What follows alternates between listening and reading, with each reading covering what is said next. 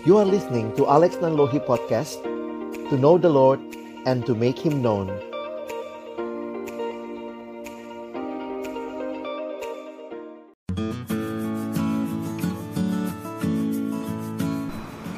Halo sobat perkantas, kembali lagi ke Special Edition bersama dengan aku Novi. Nah kali ini kita akan ditemani oleh Bang Alex. Halo. Nah saat ini juga kita akan membahas tentang bagaimana sih menjadi seorang murid. Nah Bang aku punya nih pertanyaan. Pertanyaannya seperti ini. Sebenarnya murid dengan Hmm. Kristen itu sama nggak sih murid Kristus dengan Kristen? Nah, ini hal yang menarik. Di dalam Alkitab, ternyata istilah Kristen hanya muncul tiga kali. Wow dikit ya. Iya, jadi istilah untuk orang yang mengikut Kristus sebelum ada istilah Kristen adalah murid. Oke. Bahkan kata Kristen pada awalnya sebenarnya semacam ejekan kepada orang-orang yang hidupnya seperti Yesus mengikut Yesus. Jadi sebenarnya murid dan Kristen adalah hal yang sama. Saat, saat ini sering kali orang nanya, kamu Kristen ya? Eh, mau ikut pemuridan nggak? Seolah-olah bisa jadi Kristen tanpa jadi murid atau sebaliknya. Setiap orang yang Kristen adalah murid dan setiap murid adalah orang yang ikut Yesus yang berarti Kristen. Oke, nah kalau begitu bang, bagaimana sih kita menjadi murid Kristus yang berada di dunia saat ini? Iya, ini menarik untuk kita perhatikan karena Tuhan Yesus sendiri di dalam doa di dalam Yohanes pasal 17 dia mengatakan kamu ada di dalam dunia. Ini murid-muridnya maksudnya. Kamu ada di dalam dunia tapi kamu bukan bagian dari dunia. Jadi saya pikir kita harus mengingat identitas kita sebagai murid Kristus yang ada di dalam dunia tetapi tidak mengikuti cara hidup dan cara pandang dunia. Berarti kita yang penting itu adalah kita harus tahu identitas kita Iya. sebenarnya siapa ya Bang ya. Kalau kita bukan identitasnya ada di dunia ini berarti ya. Iya, Nah, kalau kayak gitu apa sih Pak syarat untuk menjadi murid Kristus? Ada nggak kira-kira? Ada banyak bagian di Alkitab yang menyatakan itu. Saya pilih satu ayat di dalam Lukas pasal 9 ayat yang ke-23. Kata Yesus kepada mereka semua, "Setiap orang yang mau mengikut aku, ia harus menyangkal dirinya, memikul salibnya setiap hari dan mengikut aku."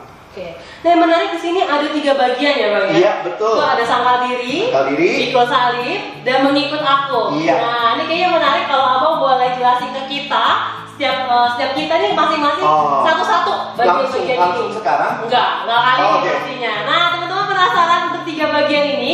Saksikan video selanjutnya untuk di minggu depan. Iya. Sampai jumpa. Sampai jumpa.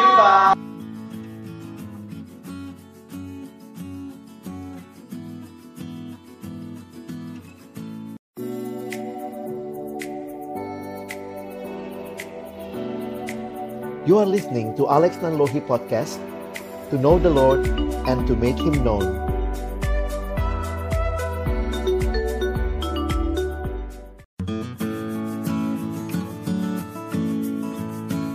Hai sahabat perkantas, kembali lagi ke Special Edition bersama dengan aku Novi dan Bang Alex.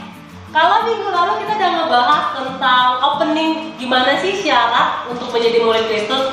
Nah, sekarang kita akan kupas satu persatu. Yang pertama kemarin itu kita ngomongin tentang sangkal diri. Sangkal diri ya. Nah, Bang, kalau kayak gitu aku punya pertanyaan nih ngomongin tentang sangkal Hmm. diri. Sebenarnya sangkal diri yang benar itu gimana sih, Bang? Kalau yang aku tahu, jangan-jangan sangkal diri itu adalah melakukan sesuatu yang menyakitkan diri aku. Nah, kayaknya benar nggak? Wah itu bukan menyangkal diri sebenarnya itu menyiksa diri. Oke. menyangkal diri juga bukan begini ya. Ada yang bilang misalnya nama saya Alex. Oh saya bukan Alex, saya bukan Alex, bukan demikian. Tetapi ketika Yesus berkata kepada muridnya yang mau mengikut dia, dia katakan engkau harus menyangkal diri.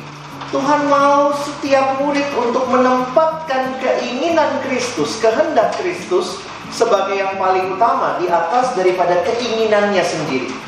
Jadi mungkin dia ingin sekali melakukan sesuatu tapi dia tahu itu tidak sesuai dengan kehendak Tuhan dan dia berkata tidak kepada keinginannya itu namanya menyangkal diri. Dia berkata tidak kepada keinginannya dan iya kepada apa yang Tuhan mau. Berarti sebenarnya sangkal diri itu adalah di mana kita mengikuti apa yang Tuhan inginkan. Betul, fokusnya bukan diri kita tetapi apa yang Tuhan mau. Oke. Oh, itu cukup menarik ya bang Hmm. kalau saya melihat seperti itu. Nah teman-teman baru syarat pertama bagaimana menjadi murid Kristus yaitu adalah sangkal diri.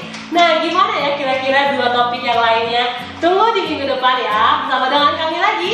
Dan sampai jumpa. Sampai jumpa.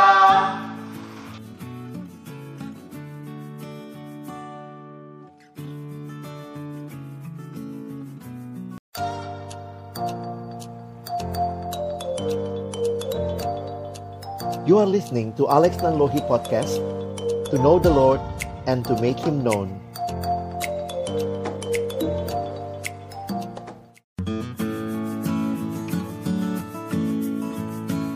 Halo sahabat perkantas, kembali lagi ke Special Edition. Kali ini Special Edition yang kedua. Kita akan ngebahas tentang murid Kristus. Iya. Baliknya sama nih, kayak kemarin. Bang Alex pastinya. Nah, kali ini kita ngebahas tentang pikul salib Pak Iya. Oke Kira-kira Bang bisa jelasin nggak sih sebenarnya pikul salib itu apa sih? Pikul salib itu bawa-bawa salib ke mana-mana Atau pakai kalung salib, pakai anti salib, atau pakai tato salib mungkin? Wah, sekarang ini salib sering kali menjadi eh, hiasan semata. Tapi kalau kita kembali ke abad pertama, Yesus bukan orang yang pertama kali memikul salib. Ini pemandangan yang umum di Palestina dan sekitarnya karena salib merupakan hukuman yang diberikan oleh penjajah Romawi kepada orang-orang warga negara non-Roma. Dan kebiasaannya orang-orang itu akan memangkul salibnya sendiri menuju ke tempat penyaliban. Jadi waktu Yesus berkata kepada murid-muridnya tentang pikul salib, tentu murid-muridnya memahami dan pernah melihat orang-orang yang memikul salib itu berarti itulah harga yang dia bayar, yang dia tanggung dan akhirnya adalah mati. Jadi tidak ada yang lagi pikul salib terus melihat eh lagi mendung nih balik dulu ya angkat jemuran nggak ada ya. Kita bicara tentang satu tujuan membayar harga untuk mengikut Yesus. Nah berarti kalau bisa dibilang pikul salib itu semacam hukuman loh. Berarti sama nggak sih pikul salib sama misalnya hukuman dari Tuhan karena kita ngelakuin kesalahan? Wah, tentu beda ya.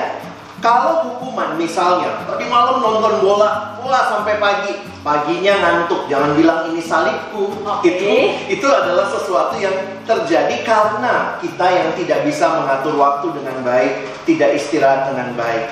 Perhatikan kalimat di dalam 1 Petrus pasal yang kedua ayat 19 dan 20.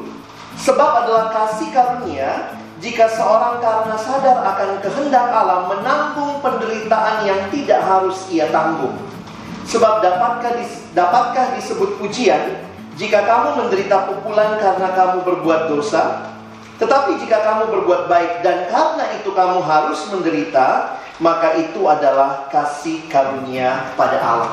Jadi, memikul salib kita bicara tentang apa yang kita tanggung terima karena kita mengikut Tuhan. Contohnya, ketika kita tahu saya jadi murid Kristus, saya nggak mau nyontek lagi, itu bukan cara yang benar. Saya bayar harga untuk belajar lebih keras, nah itu salib yang kita tanggung gitu ya, karena nama Tuhan. Jadi bukan karena kesalahan kita. Berarti kalau misalnya nyontek, besok kita jangan sama kayak dunia ya bang ya. Iya. Kalau dunia nyontek, berarti kita juga harusnya beda sama dunia. Betul. Karena yang minggu lalu identitas Iya. kita berbeda.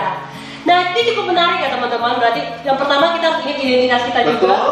Nah yang kedua juga bahwa kita harus membayar harga sebagai murid-murid Kristus. Nah masih ada satu topik terakhir, yaitu apa bang? Mengikut aku. Nah kira-kira apa yang ngomongin tentang mengikut aku? Kita tunggu di minggu depan. Sampai jumpa. Sampai jumpa.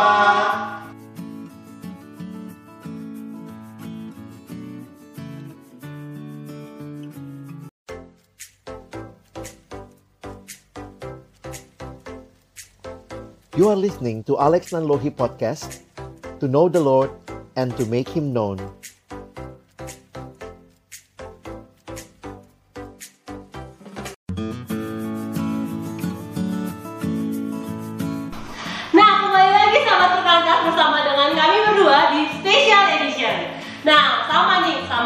minggu-minggu lalu kita masih Hmm. ngebahas tentang murid.